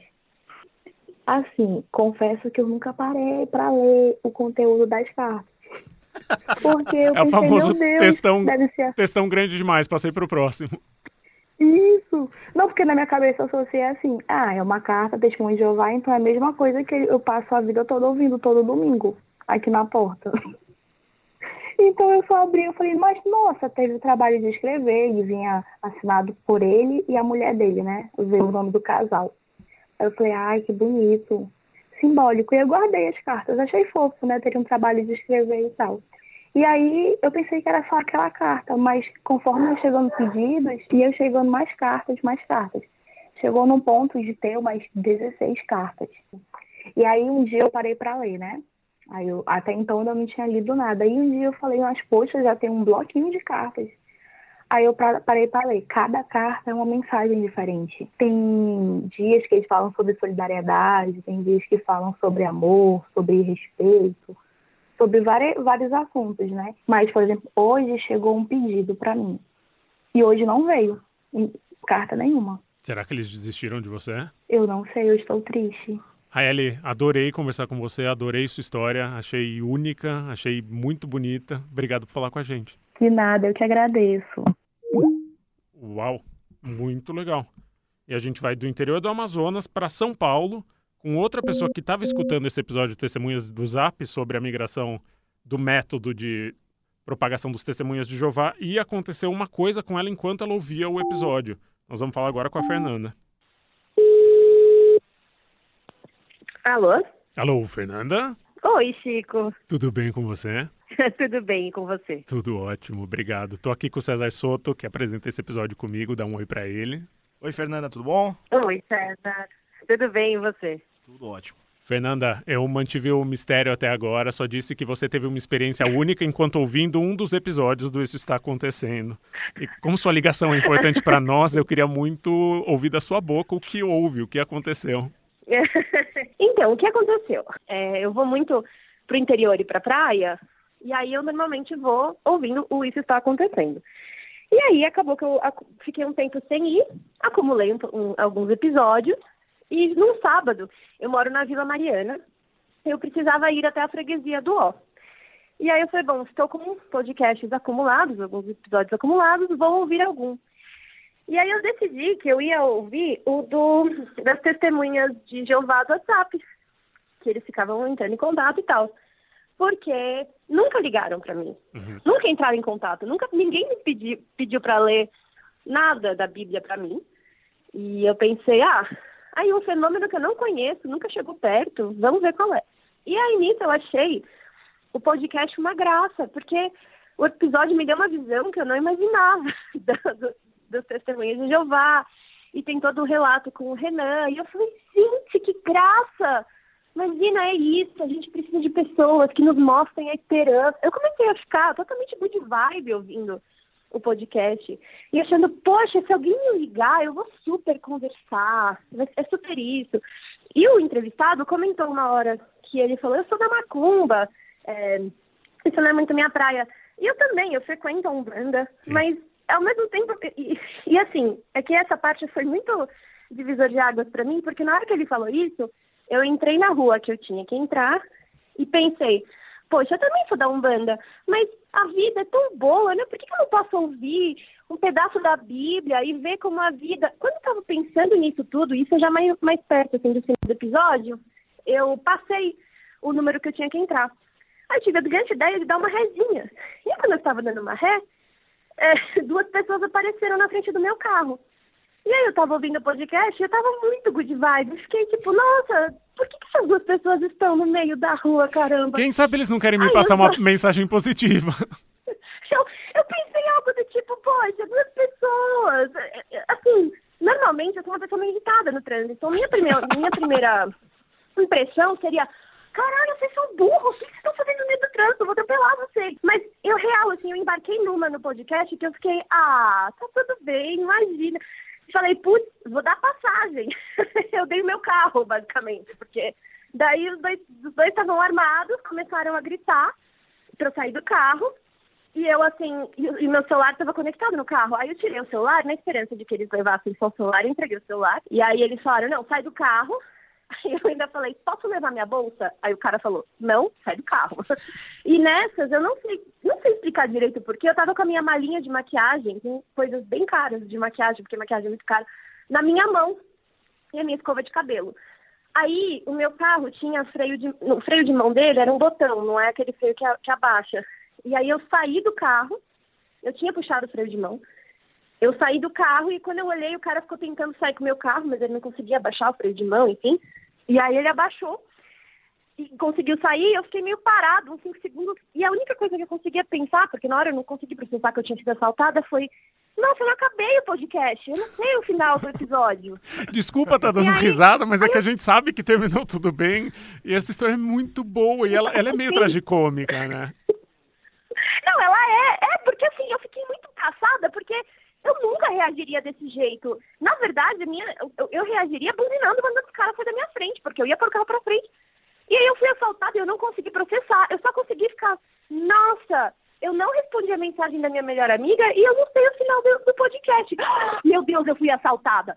E aí, quando caiu a ficha, eu comecei a gritar no meio da rua, com uma malinha de maquiagem e uma escova de cabelo na mão, comecei a gritar. Aí o pessoal do estúdio onde eu tava saiu, né, pra me ajudar. Nisso chegaram os donos também. Aí aquela coisa de ligar pra polícia e tal. E aí a, a dona do estúdio, tava todo mundo de máscara. Eu não tava de máscara, porque roubaram até minhas PSF2, inclusive, roubaram tudo. E aí me arranjaram uma máscara e tal, e a dona do estúdio, é, eu acho que ela é católica, mas foi muito engraçado, porque ela falou assim, posso fazer uma oração? Aí eu falei, eu fiquei pensando, eu falei, nossa, isso é muito podcast que eu tava, que eu tava ouvindo agora, exatamente, tipo, é como se ela tivesse me ligado e falar, posso falar uma, um versículo da Bíblia? Aí, aí ela, posso fazer uma oração? Aí eu, pode! Comecei a chorar, ela me abraçou, começou a agradecer a Deus por eu estar viva. E aí eu comecei a falar, tipo, ai, amém, graças a Deus, Jesus Cristo, todo mundo, obrigada por eu estar viva. E, e aí eu comecei a entrar nessa vibe meio de agradecer a Deus. E aí eu liguei para os bancos, né, para bloquear tudo. E aí, para cada pessoa que falava comigo, eu ficava, ai, Deus te abençoe, ilumine seu caminho. Eu não sou assim. Só que eu entrei total na vibe. E aí eu, aí eu liguei pro banco, né? E tem esse lance de roubarem, né? Entrarem roubar todas as suas senhas, entrarem no seu, na sua poupança, sei lá. E eu liguei pro banco e ficava, pelo amor de Deus, trava tudo. Aí a mulher, não, não, tá tudo travado, você tá bem? Eu falei, tô bem. Aí ela, não, então pode ficar tranquila que seu, o banco já tá todo bloqueado, ninguém vai entrar. Aí eu comecei a chorar com a mulher no telefone, fiquei, Deus te abençoe, você é maravilhosa, foi Jesus que te pôs na minha vida. Ela, obrigada, querida, também.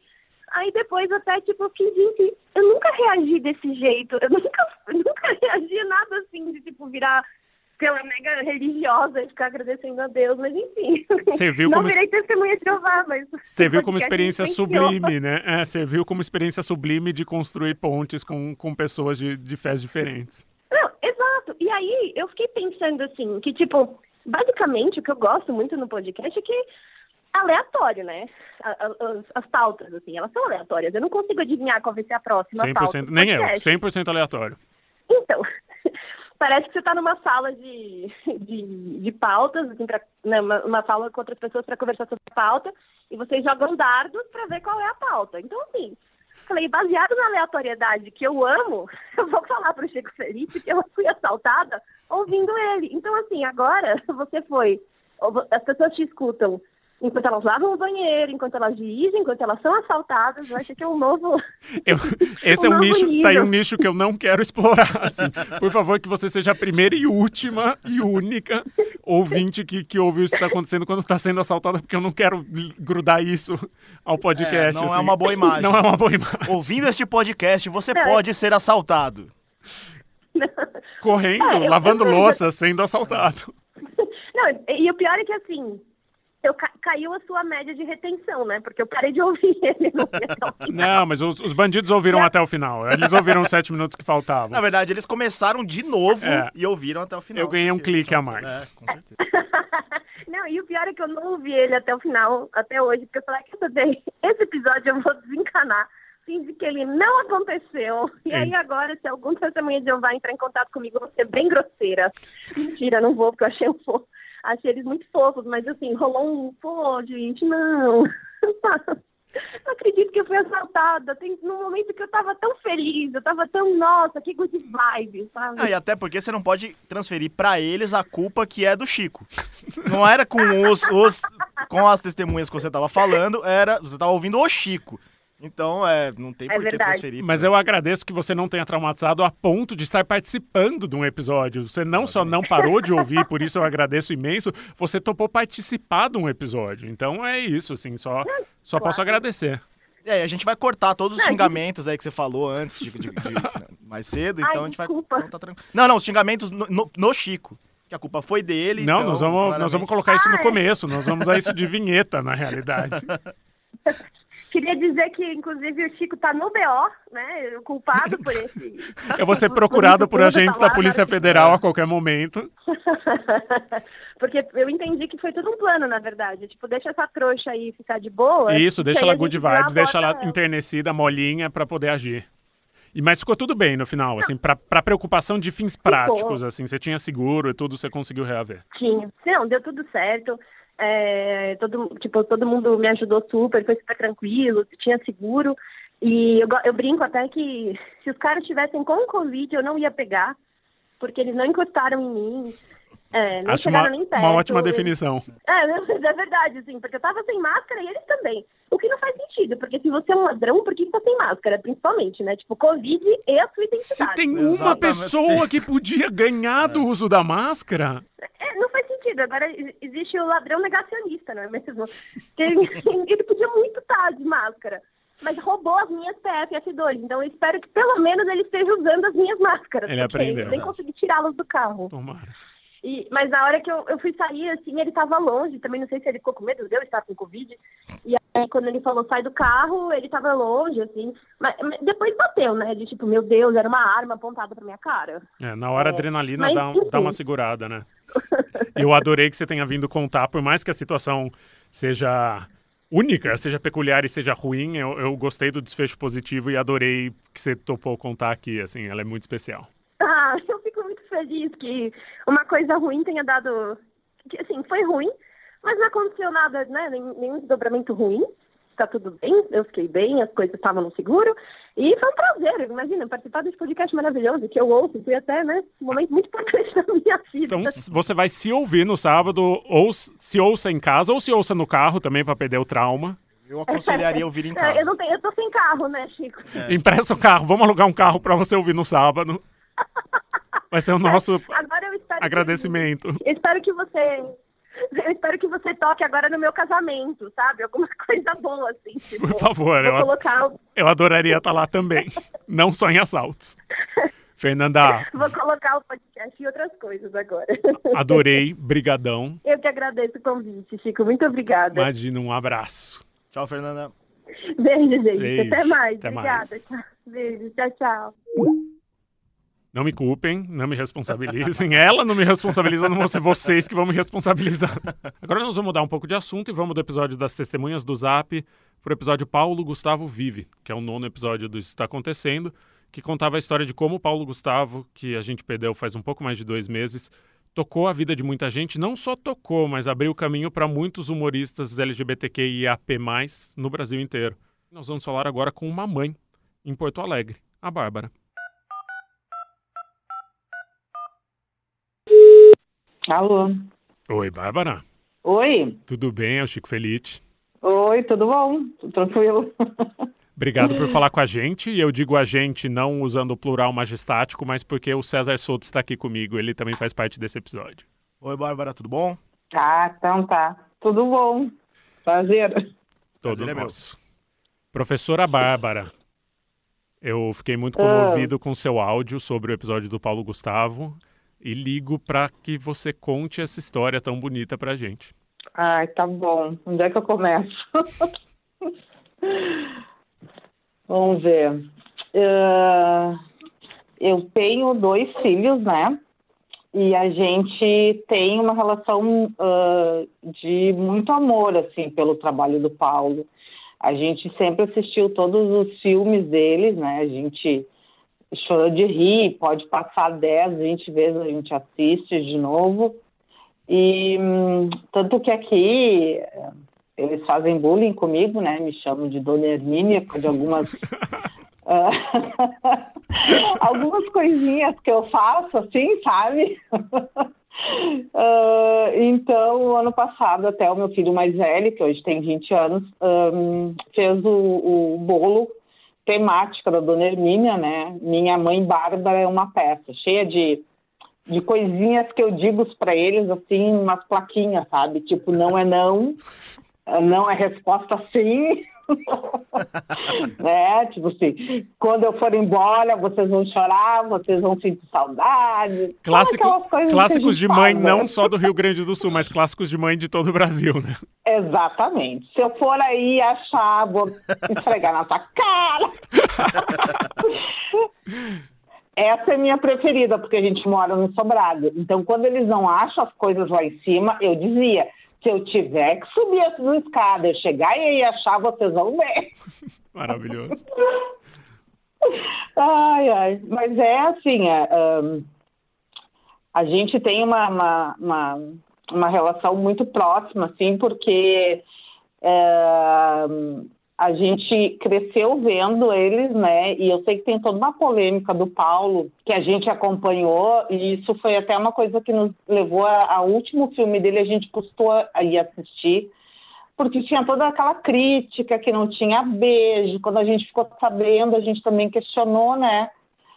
Mas assim, ó, nós três, isso foi unânime, assim, quando a gente saiu do cinema, a gente pensou, gente, o beijo não fez falta, ele foi muito além do que a mensagem que ele passou, sabe? Sim, tem uma cena. Se as pessoas não vi, A cena da, da, da. Dona Hermínia levando o filho vestido de Emília numa festa e confrontando os outros pais é muito forte, né?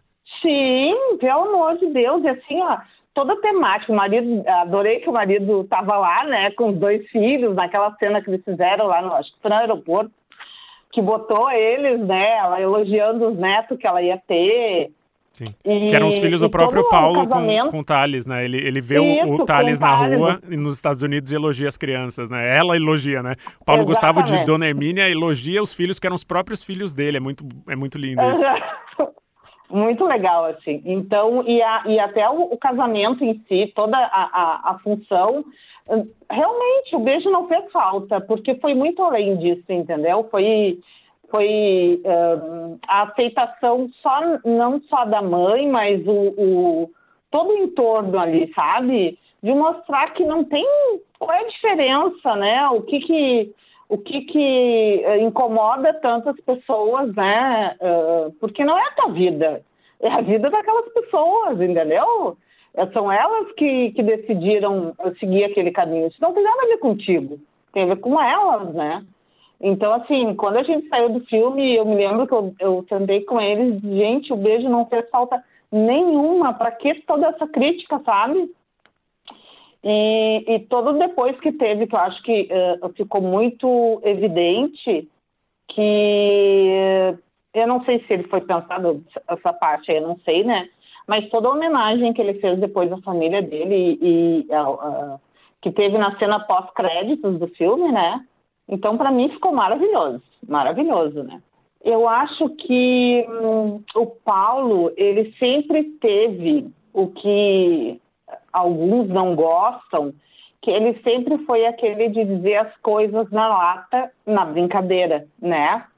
E eu acho que isso, para nós, uh, a gente tem uma brincadeira interna nossa, que uh, eu não sei quem é que começou com isso, eu acho que foi o meu filho mais velho, que quando acontece alguma coisa homofóbica ou machista, coisa e tal, a gente faz, uh, a gente aprendeu a fazer que nem o Paulo, a gente uh, rebate na hora, assim, sabe?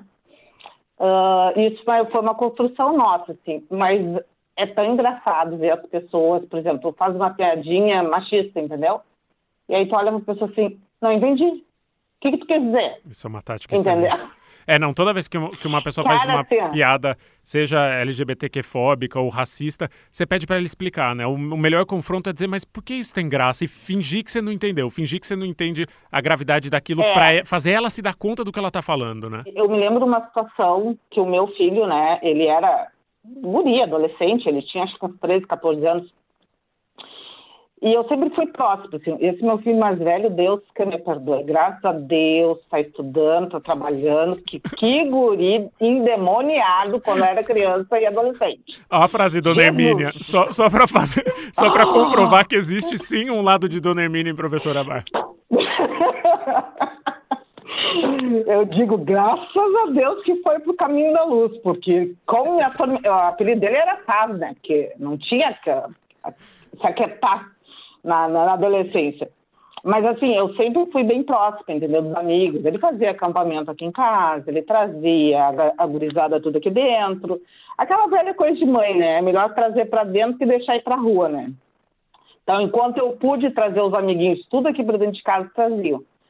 E aí um dia eu tava ali e aí os guri, eu não me recordo de, de quem eles estavam falando, mas eu, eu me lembro que era uma menina que eu conhecia, né?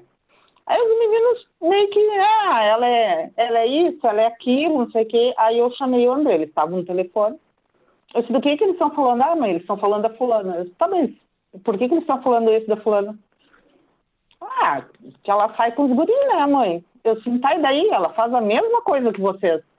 Ela sai, ela transa com quem ela quer, ela tem a mesma idade de vocês, e por que, que vocês estão chamando isso dela? Aí ele ficou bravo comigo, ele disse assim, eu não tô chamando, eu sei que eu não posso fazer isso. É os guri que estão falando. Eu disse, meu filho, a partir do momento que tu tá numa rodinha, ou tu tá numa ligação com teus amigos, eles estão chamando ela disso ou daquilo, e tu não defende, tu tá chamando junto também. E aí, na época, ele ficou bravo comigo, né? E aí depois, eu esperei passar uns dias, chamei ele e disse assim, olha aqui, ó, isso é uma das coisas, Chico, que eu vou te dizer, eu ensinei para ele, mas uh, uh, depois do que eu contar, eu te digo, eu disse assim, não basta tu não concordar, tu tem que rebater, entendeu? Eu entendo que os teus coleguinhas são machistas, que eles têm uma outra criação, mas tu tem que aprender a, a responder isso. Isso para qualquer coisa, né? Machismo, fala, o meu gurizinho menor, ele já entrou nessa onda, ele tinha acho que 7, 8 anos de idade. Um coleguinha chamou ele de bicha na escola e disse: tá, e daí? Qual é o problema? E se eu for bicha? Aí o guri ficou olhando para ele, que não espera, né? Ele espera que vai chorando para a professora, ele chamou de Ele disse, tá, e daí se eu for bicha? Aí ele assim para mim em casa depois, né? Mãe, ele nem sabe o que é bicha, mãe. É muito lindo isso, né? Então, tem, tem um ditado na Alemanha é. que diz que se tem sete pessoas numa mesa e senta um nazista e fala alguma coisa nazista e ninguém fala nada, tem oito nazistas numa mesa. Exatamente, exatamente. Então, assim, isso me deixa muito contente, assim, principalmente esse meu mais velho, que já passou pelas festinhas, pelos grupinhos, aquela coisa, né, de sair pra gurizada. Ele tem um grupo muito bom, assim, que se eles são muito questionadores nesse sentido, assim, sabe? Então ele me contava, ah, mãe, chegou lá, a gente não se fecha muito com ele, porque ele tem essas piadinhas, Aí as gurias estavam assim, ele já começou com umas brincadeiras que a gente meio que cortou, e aí não sei se ele vai voltar aí, sabe? Então uh, o grupo dele assim se protege, né? E uh, isso me deu muito orgulho até que chegou 2016 e essa loucura do nosso país. Uhum.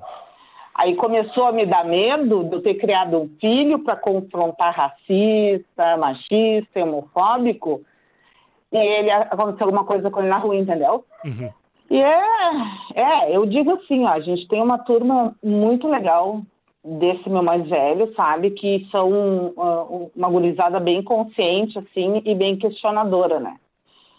Então, eu digo que uh, a gente deu um empurrão, mas uh, é bom eles acharem pessoas boas, assim, pelo caminho também, né?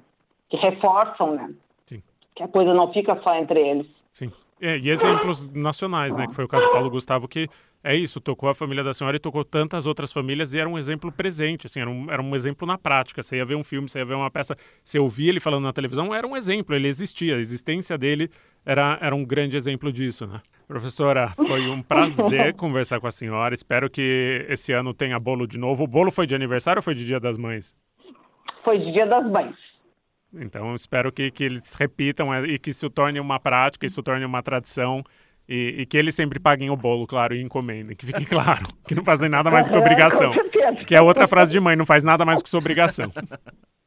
Exatamente, que nem os meus filhos dizem assim, ai, quando os outros passam dia nos teus alunos, tu, tu elogia, e quando é com a gente, assim, sim, meus alunos estão pagando meu, meu salário, né, meu filho? Tu eu ainda tenho que pagar para tu estudar. Maravilhoso. Foi, Ai. foi um prazer conversar com a senhora. Então Muito tá, obrigado por ter obrigada, viu? topado Eu que falar. agradeço. Um abraço e boa semana. Tá, Obrigado, Bárbara. Boa noite. boa semana pra você. Obrigada. Um abraço. tchau. Tchau. Tchau. Muito bonito. Bárbara, a dona Hermínia de Porto Alegre, que criou filhos na influência do Paulo Gustavo. Acho isso realmente tocante. Por falar em tocante, temos uma participação de um ouvinte que é o outro lado do balcão. É um filho. É o Alex de Florianópolis. Alex, infelizmente, trabalha no turno da noite. Nós estamos gravando à noite, agora são 7 horas e 52 minutos. É, mas ele mandou um áudio muito bonito que a gente vai reproduzir aqui e depois conversar sobre. Manda bala, Alex. Oi, Chico. Oi, ouvintes do podcast Isso Está Acontecendo. Eu sou Alex, sou farmacêutico aqui em Florianópolis, tenho 29 anos. E quero contar um pouquinho do que aconteceu relacionado ao Paulo Gustavo. Eu namoro o Ícaro há quase 10 anos. E minha mãe é evangélica pentecostal. E nesse tempo todo ela sempre ignorou o fato de eu ser gay. O pouco que ela perguntava do Ícaro era meio ignorando é, a personalidade dele. Sempre citava ele como o outro, o que, que o outro tá fazendo e coisas assim. Mas de forma geral era ignorando mesmo. É, quando Paulo Gustavo morreu, a gente comentou meio por cima. E ela falou que ficou chateada, ficou triste. E que ela achou lindo a montagem que fizeram do Paulo, o Thales e os filhos. E colocaram na internet essa montagem. Então o tempo passou, não muito. Quase um mês depois, ela disse: Alex, é, pode vir aqui em casa e traz o Ícaro. E foi um encontro inesquecível, acho que para os três, principalmente para mim, né? Tô do lado de fora dessa relação, vendo as pessoas que eu amo se encontrando. E foi com o brilhantismo do Paulo Gustavo e com a ausência dele que isso aconteceu. Infelizmente, por conta da pandemia, mas com uma memória positiva que ele deixou para trás. Mais um dos feitos dele. É isso aí. Ai, que lindo, Alex. Eu, eu sou muito chorão. Já deve ter dado para perceber que, sei lá, 30% dos episódios eu choro. Mas eu fico muito emocionado e muito feliz porque era esse o intuito, acho, de abrir essa discussão, assim, de falar sobre o legado de um artista e quanto ele tocou mais vidas do que a gente vai conseguir contar, assim. E, e achei lindo, por isso até o Alex, infelizmente não podendo falar com a gente ao vivo, falou com a gente e tocou muito. O César ouviu pela primeira vez, eu já tinha ouvido esse áudio. César ouviu agora. É, é, realmente impressionante, né? Esse poder que, que o Paulo Gustavo teve com a sua. Basicamente com a sua existência, né? É, é Basicamente isso, é, é isso. Porque, é, enfim, eu trabalho com cultura e a gente cobre o cinema nacional e, e sabe do poder é, que ele tinha de levar público ao cinema. É, a gente sabia do poder das cifras, né? Eu também, assim, sempre que eu trabalhei cobrindo, escrevendo sobre, era sempre, ah, tá, quebrou mais um recorde, agora tantos milhões, agora tantos milhões de ingressos vendidos. A gente sabia muito quantificar em número, assim, acho que agora nós estamos começando a ver quantificar em humanidade, assim, em histórias de vida, assim, não só quantitativamente, mas qualitativamente, quanto ele tocou e profundamente em vida de gente do Brasil inteiro, assim, isso é muito inacreditável.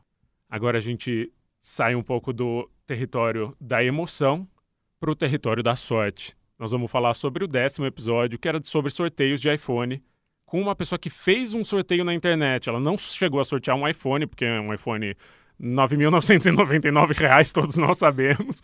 Sortear um iPhone, praticamente comprar um carro zero, então, entre as duas coisas. Mas Antonieta fez um sorteio e vai contar pra gente qual é a experiência dela. Oi? Antonieta? Sou eu. Boa noite, é o Chico Felite, tudo bem? Tudo bem, e você? Tranquilo. Pode falar? Posso, posso sim. Maravilha. Tô aqui com o César Soto, que está apresentando esse episódio comigo. Oi, Antonieta, tudo bom?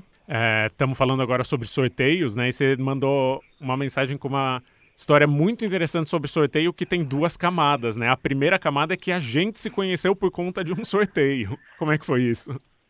Sim, é, na verdade eu já eu já, tipo, já conhecia pelo Além do Meme. Sim. É, e aí eu comecei a te seguir no Instagram, enfim. E é muito curioso porque toda vez que eu acordo é mais ou menos a hora que você começou a fazer, a postar coisas nos stories. então eu sempre vejo os seus stories. É, talvez eu acorde um pouco tarde, mas enfim. Uh, e, e aí eu vi os teus stories que você estava você tava falando dos livros que você tinha acabado de ler. E você falou do livro da Tatiana Salem Levi e do da Lini Bay, que Sim. eu tinha acabado de ler esses dois. Vista Chinesa e, e a Pequena Coreografia do Adeus, não? Isso, esses dois. Maravilha.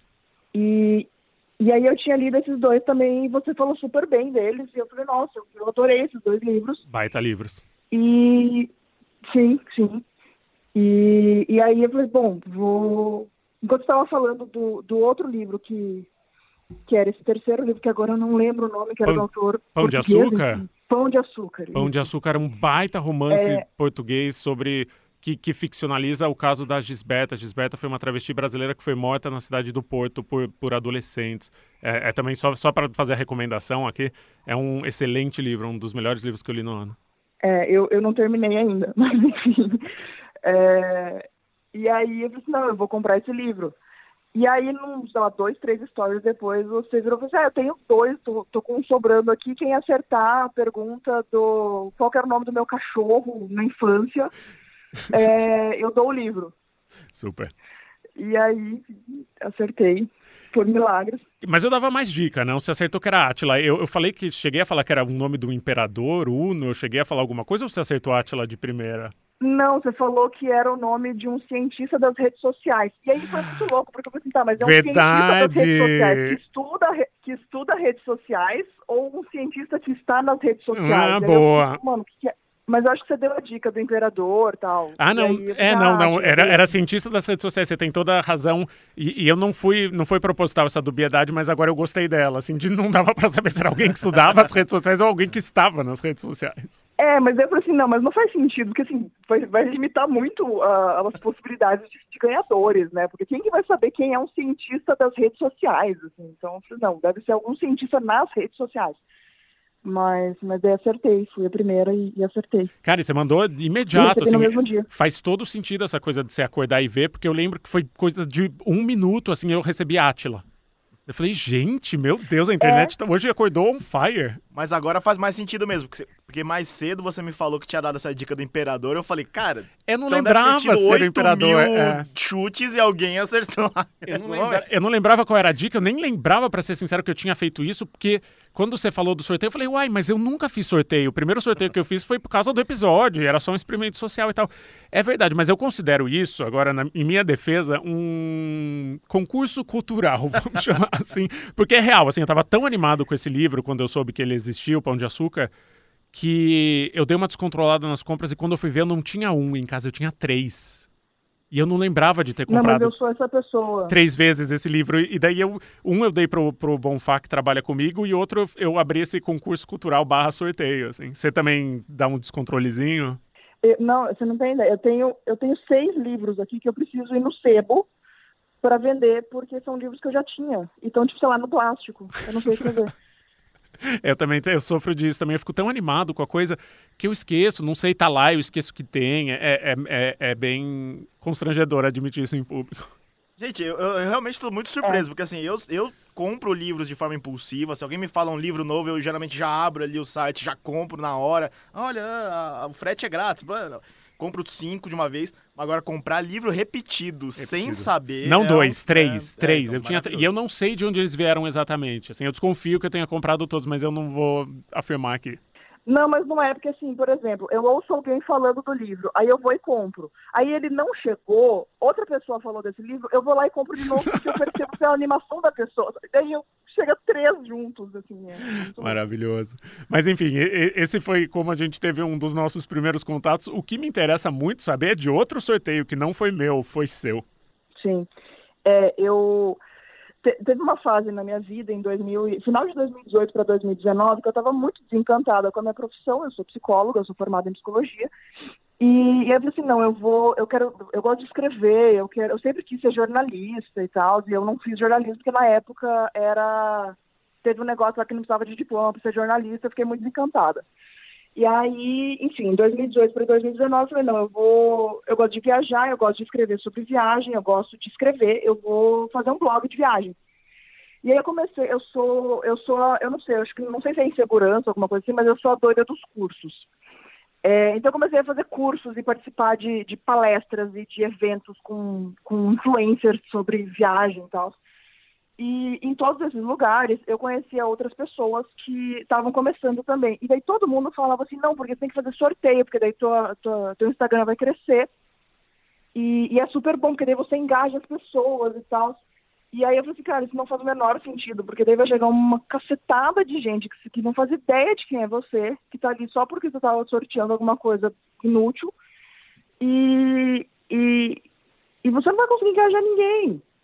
Mas daí chegou um momento que eu falei assim, cara, é isso, porque eu tava com, eu tinha, sei lá, nem 200 seguidores na época, e eu falei assim, ah, vou fazer porque, tipo, eu acredito no- no- nas coisas que eu, que eu escrevo, na, minha, na qualidade do meu texto, na qualidade do que eu quero produzir, e só que não vai chegar em lugar nenhum se eu tiver 200 seguidores. Aí eu falei assim, vou fazer esse sorteio, que era um sorteio... Porque, assim, tem é- é, esse negócio de, de influenciadores que estão começando, é, é- é quase uma máfia, assim, sabe? Tipo, existem vários grupos de WhatsApp de pessoas que, que vão conversando sobre estratégias e tal. Sim. E, e, e que não só vão conversando sobre estratégias, como, por exemplo, eles, eles postam uma coisa e aí vai, tipo, ah, eu postei, acabei de postar tal coisa. E daí todo mundo vai lá e curte aquilo. Meio pra E engajar, pra ter um efeito manada, claro. assim, é. Vai todo mundo dar uma mão pro É, brother ali, é. vai ajudar, vai fazer uma presença. Isso. O que, o que é bem legal. Mas existem outras coisas que daí vai- vão surgindo nesses grupos que não são tão legais assim, porque daí gera um, clubinho, assim, tipo, não, porque eu fiz sorteio e deu super certo pra mim. É um negócio meio, tipo, rinodê, sabe? Tipo, quase... Esquema pirâmide. de pirâmide, Uhum. participa de sorteio também. E aí foi isso. E aí eu falei, assim, cara, vou fazer esse negócio aqui, vamos ver no que vai dar. E era uma, uma viagem, eu não sei pra onde, acho que era Caribe, alguma coisa assim. Pô, era uma viagem boa, É. internacional e tal. É, era uma viagem bem boa, assim, tipo, só que assim, é o esquema de, de, de, de sorteio, né? Tipo, era eu e mais 80 pessoas Uhum. pagando, sei lá, acho que eram 150 reais, alguma coisa assim que você pagava. Vocês fizeram cota, né? É. Você foi cotista, então você comprou uma participação ali.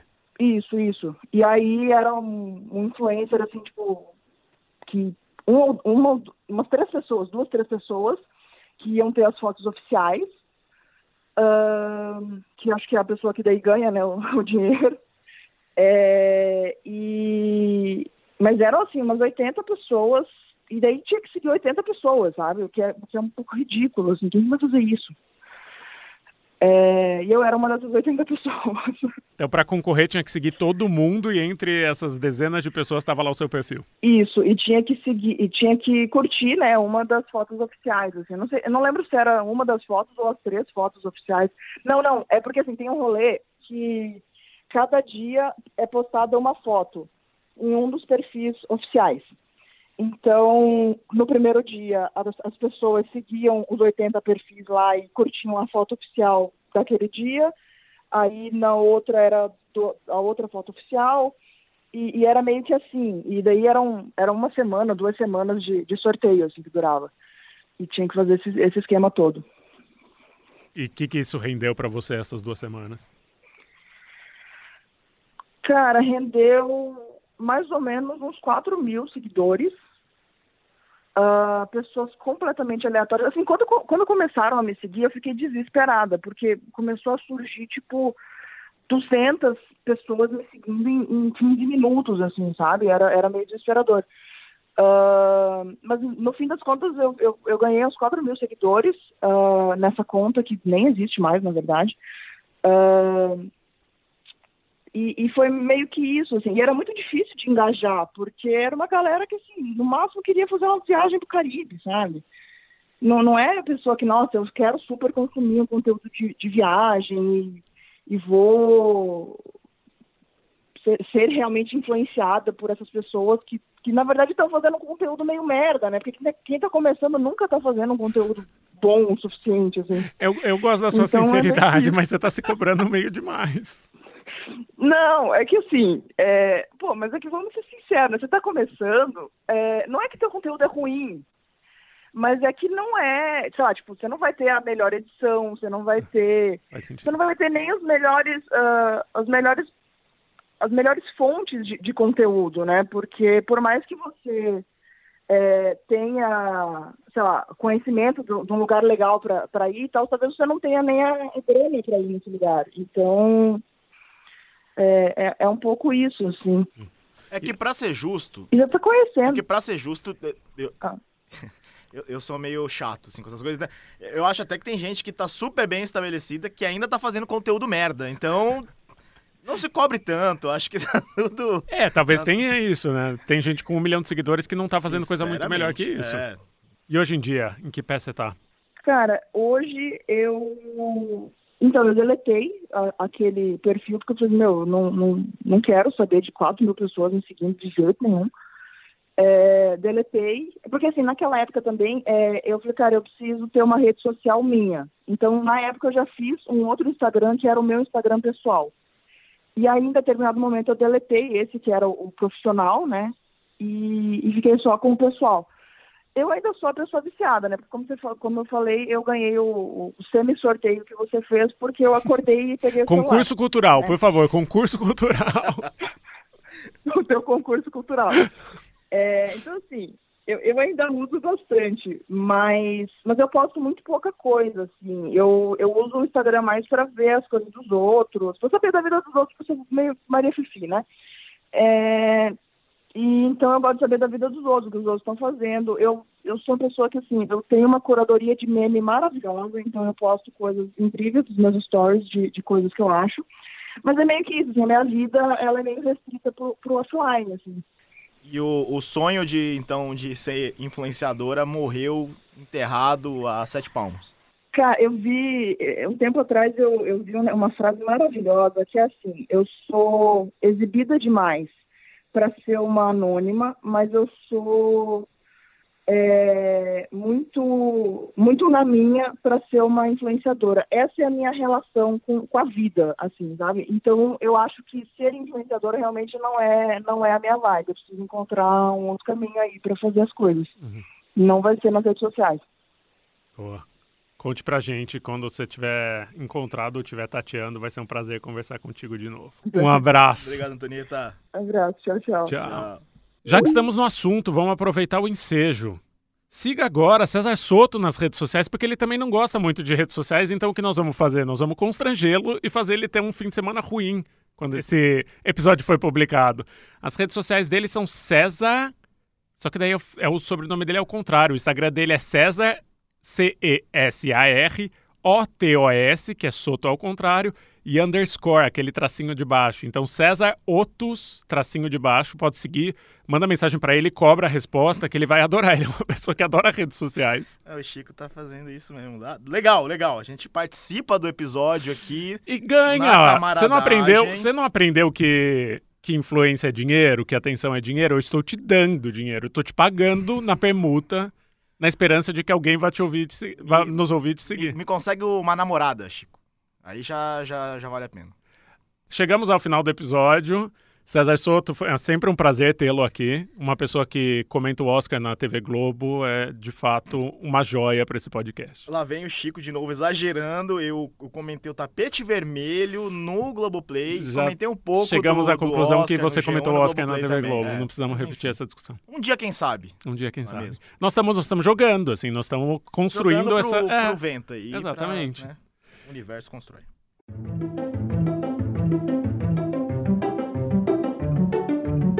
Isso está acontecendo é um podcast do G1 feito em parceria com o Fantástico. A direção é do Marcelo Sarquis, a edição é da Isadora Neumann, a produção é do Guilherme Ramalho, a transcrição dos áudios é do Otávio Bonfá. Eu sou Chico Felite, eu escrevi esse podcast e o narrei durante esses últimos três meses em que isso teve acontecendo. Foi um prazer tê-los ao nosso lado e a gente se ouve em breve. Até mais.